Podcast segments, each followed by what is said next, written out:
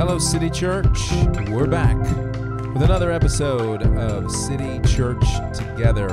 Uh, sorry, it's been a few weeks. Um, I don't know if you guys know this, but sometimes things happen and we can't get to the podcast. So we are not abandoning you. Um, and hopefully, on this podcast, we will be able to set you back on track. You can pull your life back together, repent of all the awful things that you've been doing the last couple of weeks without our help. And no, I, I pray that you don't need us that much, but we are back today and do want to um, go through some scripture with you today. So that's what we're going to do. Um, today, we'll, um, I want to go back in time since we missed a few readings together, and I'm going to go back to reading for a few days ago uh, in Proverbs, specifically Proverbs chapter 16. Uh, hey, my name is Trevor. I don't know if I if this is your first time listening. Then my name is still Trevor. Doesn't matter however many times you've listened has no effect on my identity. But I do want to identify myself. All right, so um, Proverbs 16. Let's go there now, and hopefully, this meditation today um, will be um, helpful to you in your understanding of the Lord and walk with Jesus, who is the Lord. Trinity. All right, Proverbs chapter 16. I, w- I just want to highlight and read um, a few of these verses. So I'm going to take a sampling of some of the verses that that I want to highlight today. Um, because Proverbs uh, Proverbs is kind of a tough cookie because uh, it kind of reads like a fortune cookie. So um, I just want to string a thread through um, something in Proverbs 16 and talk about it. So let's start in Proverbs 16. 1 says this The reflections of the heart belong to mankind, but the answer of the tongue is from the Lord. All a person's ways seem right to him, but the Lord weighs his motives. Commit your activities to the Lord, and your plans will be established. The Lord has prepared everything for his purpose, even the wicked, for the day of disaster. All right, so now let's go down. So those are the first four verses, and now I want to go down to, um, um, I want to go down to verse nine. Says, "A person's heart plans his ways, but the Lord determines his steps." God's verdict is on the lips of a king. His mouth should not give an unfair judgment. All right, and now I want to go over to verse 13. Righteous lips are a king's delight and he loves one who speaks honestly. And then uh, verse 15 when a king's face lights up, there is life. His favor is like a cloud with spring rain. And then let's go down now to um, verse 23. The heart of a wise person instructs his mouth it adds learning to his speech. Okay? Pleasant words are a honeycomb, sweet to the taste, and health to the body. There is a way that seems right to a person, but its end is the way of death. And then let's now jump down to verse um, 32. Patience is better than power and controlling one's emotions than capturing a city. The lot is cast into the lap, but its every decision is from the Lord. And that is the word of the Lord from various verses in Proverbs 16. All right, so what are we going to highlight today? Um, we're doing a Hear Journal today, so the H is for highlight, the E is for explain, the A is for apply, and the R is for respond in prayer. Um, so let's um, talk about um, mainly, I want to highlight two verses in here today, and we're going to let, um, I, I included some of those other verses to sort of bring out a theme in Proverbs 16. So the two verses I want to highlight, particularly verse 32, um, I'll do them backwards. Verse 32 Patience is better than power and controlling one's emotions than capturing a city. And then back in verse 1, um, the reflections of the heart belong to mankind, but the answer of the tongue is from the Lord. All right, so let's start in verse 32. just listen to this verse. Now, this is this verse. Um, what I've read is the CSB translation. So let me also give a parallel translation here in the ESV. Listen to this: Whoever is slow to anger is better than the mighty, and he who rules his spirit than he who takes a city. Now, first, just as an aside, just reading those two verses together, knowing some of the history of these translations, knowing that they are both trustworthy translations, um, what I can say to you, uh, and what I what I hope I'm demonstrating to you, is how powerful it actually can be to read the same verse in different translations. Um, because I am getting um, sort of different distillations of what the Hebrew says. Um, that actually helps me to wrap my mind around the better um, the better idea. The CSB here, um, the the ESV tends here to give me a a more literal translation, um, and the CSB tends here to give me a better, let's call it a better big idea of what the passage is getting at, which I think both are incredibly helpful. So, patience is better than power. All right, first of all, just meditate on that idea for a second. I'm going to say it one more time. And unless you are driving in your car or doing something that requires your attention, I'd encourage you to close your eyes and receive this. Patience is better than power. Patience is better than power. All right, not only is that alliterated, alliterated which makes it its own kind of holy, but it is um, man, it's it's just a very pithy statement that is true that really illustrates well the ESV's version of this, which is whoever is slow to anger is better than the mighty. So patience, specifically, it is referring to um, being slow to anger. So we're talking about emotions, and of course, the second half of these parallel of this parallel verse says controlling one's emotions is better than capturing a city. All right, so let's talk about this verse for a minute. Patience, controlling one's anger, is better than power. Now, what does it tell you? Power, uh, we, we've said before that a, a theme in Proverbs is that um, even it, it is better to wait for the long term results of faithfulness in the moment than it is to try to short circuit the system and get all of the good results up front. What ends up happening then is typically some type of unrighteous or sinful activity. All right. So the the the point and in the long run, when you short circuit the process and try to get the the crown before the cross, um, w- that you end up hurting a lot of people and it works out worse even for you in the long run. So patience is better than power. Now, power here it says co- controlling one's emotions. This this illustrates this idea really well. Controlling one's emotions is better than capturing a city. Think about capturing a city. Capturing a city is um, an outward um, thing that you are doing. Okay.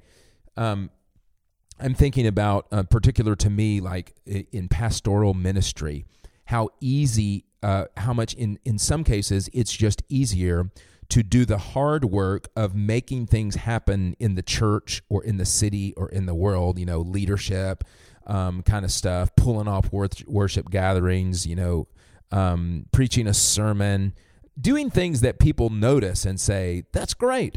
Sometimes it's easier to do that than it is to look inside myself and do the work that I'm actually called to, which is self control. That, that's what this is talking about controlling one's emotions, particularly anger. Particularly anger. So patience is better. Patience is better. Controlling one's anger is better than being mighty or having power or controlling external situations. And oftentimes, we think of the ends that we can get to by any means possible like just forget yourself you don't have to worry about taking care of yourself as long as you're getting the things in the external world that are that sort of bring you praise or bring you laud or bring you attention or bring you a sense of satisfaction or a sense of accomplishment. But the scripture actually comes at us very differently, particularly in the New Testament when God uh, uh, when God talks about us um, having the Holy Spirit. When the biblical authors write to us about having the Holy Spirit, it is it is this idea that no, you are the the gift that you have is the gift of self control and yet we often worry about the external things and chase after that. And Jesus says things in Sermon on the Mount like, like, um, uh, don't worry about tomorrow, for tomorrow has enough trouble of its own. Instead, seek first the kingdom of God and His righteousness. In other words, in other words, go at exactly what this proverb says. What are you in charge of controlling? Not the world. You are in charge of controlling yourself with the help of the Holy Spirit. Leave the external things to what flows out of you when you are working with the Holy Spirit, essentially on yourself in repentance of sin, in faith, patience, which which takes an incredible amount of patience, and it takes an incredible amount of patience to not change your out, outside circumstances. A lot of the things that we do to avoid the inner war within us and the things that we don't want to change about ourselves end up in sort of things that we do to control. So, say, like an eating disorder anything that we can do to get a sense of control in our life for the raging out of control interior that we have. This proverb is telling us, Jesus comes telling us, the writers of the New Testament come telling us, no, no, no, that is not the main thing you're to be concerned with, controlling the, out, the external world in your circumstances. Instead, focus on the internal. All right, now, 16, that message at the end that just continues to back up what we have in 16.1, which says, The reflections of the heart belong to mankind. But the answer of the tongues from the Lord. Now, when I read this, I thought, what in the world is he going for here? What in the world is he going for? Well, this word reflections is also um, is translated in the ESV plan, um, so it's like arrangement or plan or preparation of the heart. Um, and essentially what this is saying is echoing another verse that we read on down in this that we read together. A person's heart plans his way but the lord determines his step his step. So this is that that that um ever ongoing struggle in theology of where does uh, uh, and philosophy honestly where does our free will fit with god's sovereignty? That that god is is making the world go in the way that he desires it to and even though this verse doesn't explain that, it recognizes the reality of that tension and it affirms that we have free choice. That's what the reflections of the heart belong to mankind. That's yours. Trevor, you have a choice. Jacob, you have a choice. Wherever wherever you're listening, you have choices to make that you are in control of. That's that self-control. That that's controlling oneself is better than capturing a city. You have real agency and you are in charge of you in terms of seeking repentance, in terms of letting the Spirit um, guide you, in terms of uh, waking up every day committed to righteousness rather than using your members for righteousness, Romans 6, rather than unrighteousness, okay? But he says the answer of the tongue is from the Lord. Now, what is the answer of the tongue? Well, the answer of the tongue is what proceeds out of us into the world.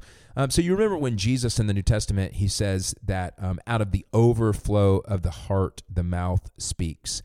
Um, I think Jesus said that. Now that I say it, it kind of sounds like David as well, but um, I do think Jesus said that. Um, out of the overflow of the heart, the mouth speaks. So there is this idea that um, uh, this sort of Hebrew idea that what's in your heart manifests itself in the world from your tongue. So if you want to know what somebody's heart is, you listen to what they're saying and the way they're saying it. Now, this realm, it says in 16:1, this is God's realm where he is directing everything. But somehow what we're in charge of controlling is actually going to have a real effect on what God is controlling. Now, I'm just as I talk about this, I'm not trying to put this necessarily in logical terms. I am only trying to put this in terms of sort of the binary that we get in the text. This realm belongs to you, humankind. This realm belongs to the Lord. But there is some connection in what comes out of our mouth in what happens in the world. So where is my heart and what how it, it is in it is in controlling um, in this case in Proverbs 16 my anger but the big picture is self control that is submitted to God, that when I speak, I actually participate in what God does. Now, we read several other verses throughout 16 that had a lot of significance on speaking, on what comes off the lips, and also kings. Okay, now who are kings? Well, kings in this day and age, and we uh, in the day and age of the Bible, and also in our day and age, we would understand it like this: kings would be the people who have the significant power, who have the significant control, who can actually make decrees, and what they say will actually have something to do in the world. In other words, if the king says everybody's going to wear funny hats in my kingdom, everybody's going to put on a funny hat. All that needs to happen is the king to say it. So, what is being communicated here is yes, the Lord directs our steps. Yes, it is his plans out in the world. But if you want to, um, and I'm simplifying this, so please forgive me. I'm trying to go the spirit of Proverbs 16 here. If you want to tap into getting alongside and pushing forward what God is doing in the world, exercise self control through the Holy Spirit in yourself, and then the overflow of that will work with God's plans in the world instead of against God's plans in the world. And in that way, you actually will have effect on the things around you. Okay? Now let's apply that. That's the A. So that's the that's the E explanation of what this says. Now let's apply it. Um, this is a very comforting truth to me, but also could be kind of confusing. The application of this is just what I said. Yes, God is going to accomplish his purposes, but he wants to use what I'm doing. And in, in, in the insanity of it feels like what I need to do is neglect the inner man is neglect self control. So then sort of push it aside and let's call it do ministry. I need to go after the things that will manipulate my environment. I need to go after the things that will bring results in the real world instead of wasting time on myself. And church, doesn't it just feel like that? You're spending time, you know, you could spend hours and hours and days and days and days sort of working on yourself and doing the interior work of reflection and thinking about, you know, confessing your sin and repenting, and nobody would notice. But you could spend one week on really trying to pull off a ministry event, and tons of people would notice and they would send you emails thanking you for how you know how much that really helped me. That is really attractive to me. But this says actually that will work against god's purposes if your heart is not aligned with him. It, working with god's purposes means i spend my time patiently on the interior on me letting letting the lord show me my sin confessing freely my sin knowing that i'm forgiven and let, let him work on the inner me and then what I have to say or what uh, would the effect that I have on the world will actually flow in with God's purposes. That is good news. For me, I think it takes the pressure off. It takes the pressure off. Because now my primary objective, even City Church as I lead you, my primary objective is not how many things can I do to affect other people or you know, I was even thinking of, you know, us moving in this building, this, um, uh, hopefully, you know, our prayers by the end of 2022. But us moving in this building, like the whole community is going to see that, and that you know they're going to just make assumptions about, wow, City Church is really blowing and going, and something good must be happening there because look, they have this external building. But they what they would have missed is ten years of um, not only my own personal wrestling with God, but I know so many of you and the interior work that God has done in so many of us. But, you know, sort of all that gets noticed or lauded is what we're doing that looks like it's, you know, that we're on our way up in this community. But I don't want that for us, City Church. I don't want that for you. I am committed and, and thankful that the pressure is off for me to make big splashes with you or with this city or with anybody else. Where God wants me is continuing to return to Him, continuing to bring Him my weakness my sin, continuing to exercise, let the Holy Spirit fill me and follow the Holy Spirit's leading as I know God more and more. And out of that, I know City Church, we will have a huge effect on the city as you do that too. And so let's pray in that direction.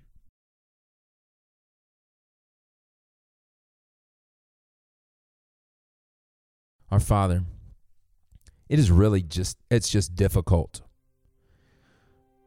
um, and it and it seems slow. Um, to not make all the big moves that would bring us laud and appreciation, but instead to face some of the demons that we have on the interior, to confess our sin, to operate in self control instead of world domination. And yet, that is the way, God, that you want to move in us in the world. And we submit ourselves to that truth. We submit ourselves to you. And we want to be a church who does the interior work of self control and confession and repentance and faith, so that out of our mouth we speak as kings and queens, able to change our environment, not because we want to control our environment, but because you're working through us, because we have made ourselves vessels of your Holy Spirit. Do that and do it hundreds of times over in us and then through churches throughout our city. Kingdom come. In the name of the Father, and the Son, and the Holy Spirit. Amen.